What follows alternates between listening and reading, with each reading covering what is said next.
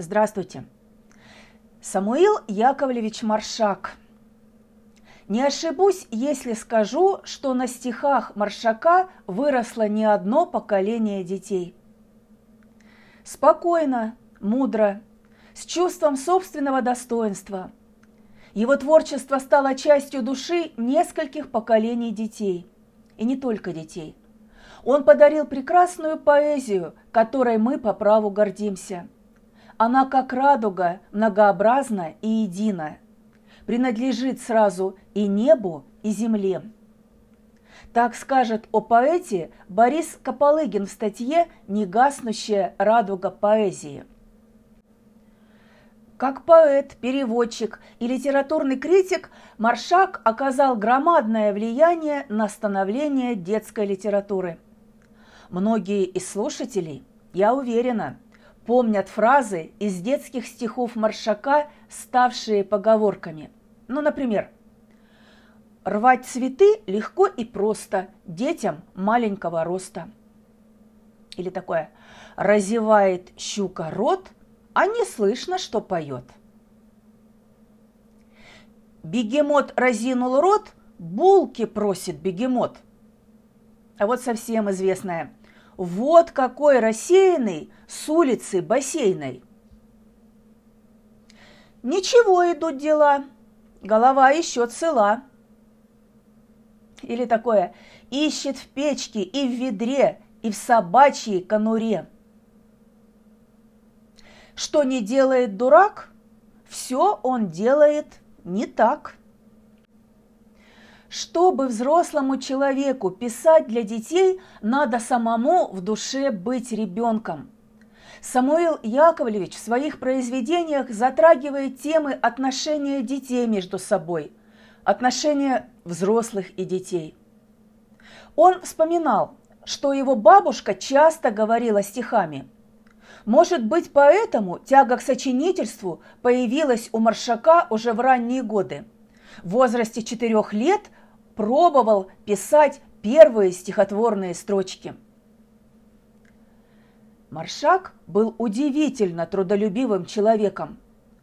Он не только писал стихотворения для людей разного возраста, но и переводил тексты англоязычных поэтов, принимал участие в создании детского издательства и театра.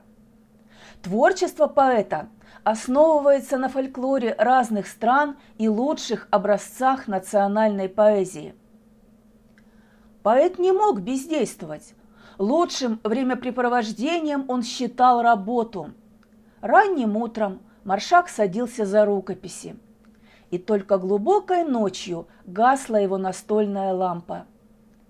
Ровным крупным почерком выводил он на листах послания самым разным людям. Девизом, отражающим взгляд поэта на творчество, можно считать его же слова.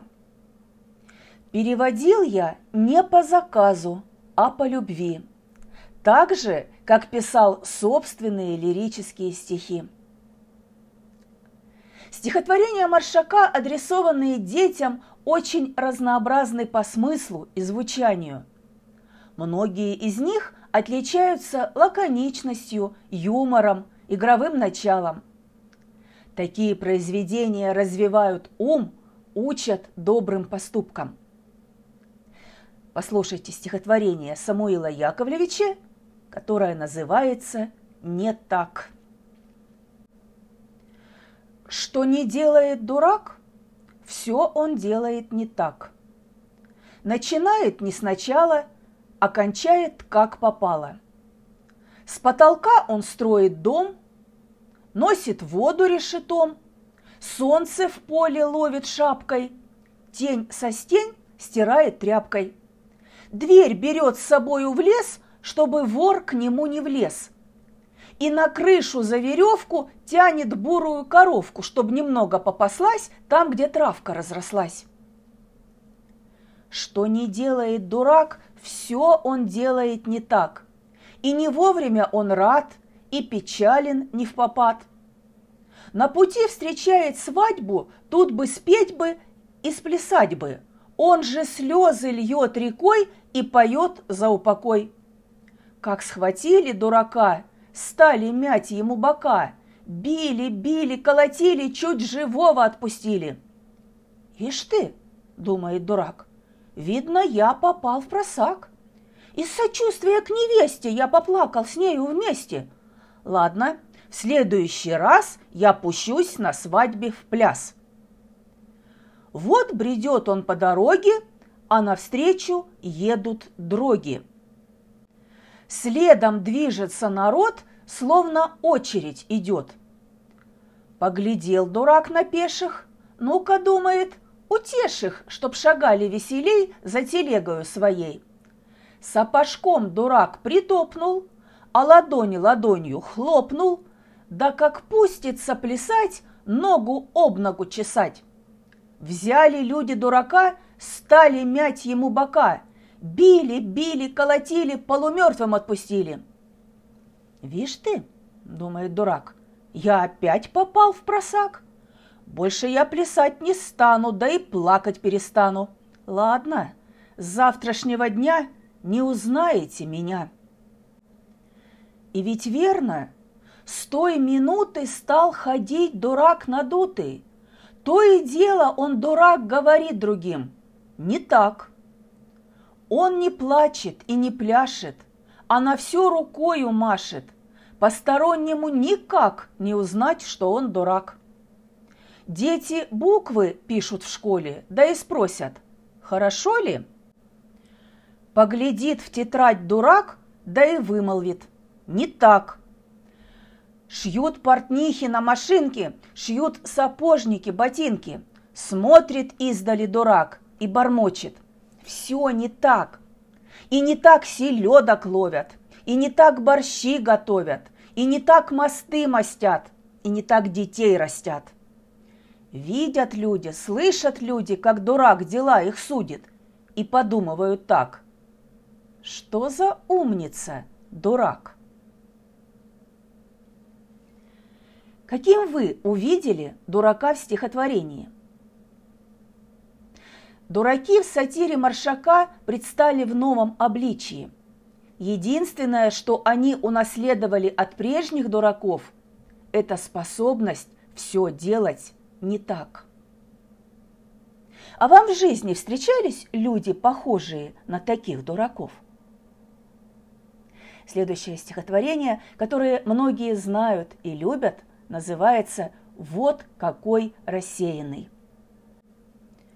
Жил человек рассеянный на улице Бассейной. Сел он утром на кровать, стал рубашку надевать. В рукава просунул руки, оказалось, это брюки. Вот какой рассеянный с улицы Бассейной. Надевать он стал пальто, говорят ему: не то. Стал натягивать гамаши, говорят ему: не ваши. Вот какой рассеянный с улицы Бассейной. Вместо шапки на ходу он надел сковороду.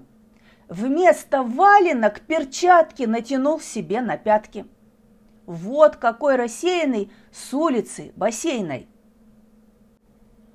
Однажды на трамвае он ехал на вокзал и, двери открывая, вожатому сказал: глубоко уважаемый, вагоноуважатый, вагоноуважаемый, глубоко уважатый, во что бы то ни стало мне надо выходить.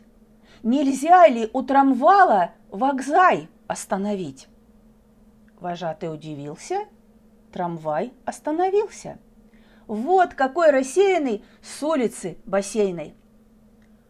Он отправился в буфет покупать себе билет, а потом помчался в кассу покупать бутылку квасу. Вот какой рассеянный с улицы Бассейной. Побежал он на перрон, влез в оцепленный вагон, внес узлы и чемоданы, рассовал их под диваны, сел в углу перед окном и заснул спокойным сном.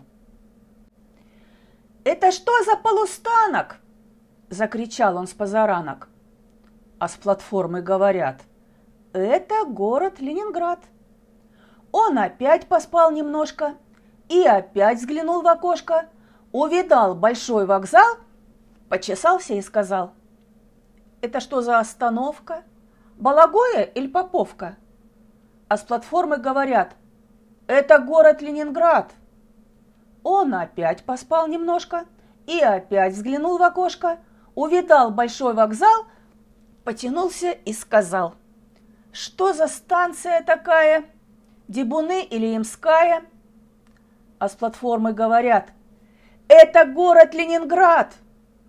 Закричал он: «Что за шутки? Еду я вторые сутки, а приехал я назад, а приехал в Ленинград!» Вот какой рассеянный с улицы Бассейной. О чем это стихотворение? Чему же оно учит? В стихотворении раскрывается тема человеческой невнимательности и рассеянности. Идея заключается в следующем. Нужно быть внимательным в любой жизненной ситуации. Нельзя быть таким рассеянным, так как это может привести не только к забавным случаям, но и к ошибкам, которые помешают достичь намеченной цели. А учит оно терпимости к окружающим людям. Признайтесь честно, уважаемые слушатели, с вами случались подобные случаи? Всегда ли вы внимательны или также бываете рассеянными?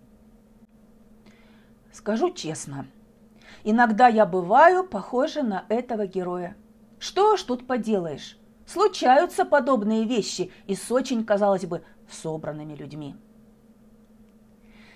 Стихотворение Самуила Маршака «Пудель» радует детей и взрослых уже много-много лет. В нем описывается насыщенная событиями жизнь пуделя и старушки. Пес любит шалить, а мудрая хозяйка даже не ругает любимца. Но однажды им присылают по почте подарки. Чем интересно содержание посылки и почему пудель насторожился после получения своего подарка? Послушайте стихотворение о настоящей дружбе, терпении, жизнелюбии и ответственности за домашних животных. На свете старушка спокойно жила, сухарики ела и кофе пила. И был у старушки породистый пес, косматые уши и стриженный нос. Старушка сказала: «Открою буфет и косточку пуделю дам на обед». Подходит к буфету, на полку глядит, а пудель на блюде в буфете сидит. Однажды старушка отправилась в лес. Приходит обратно, а пудель исчез. Искала старушка четырнадцать дней, а пудель по комнате бегал за ней. Старушка на грядке полола горох. Приходит с работы, а пудель и сдох. Старушка бежит и зовет докторов, приходит обратно, а пудель здоров.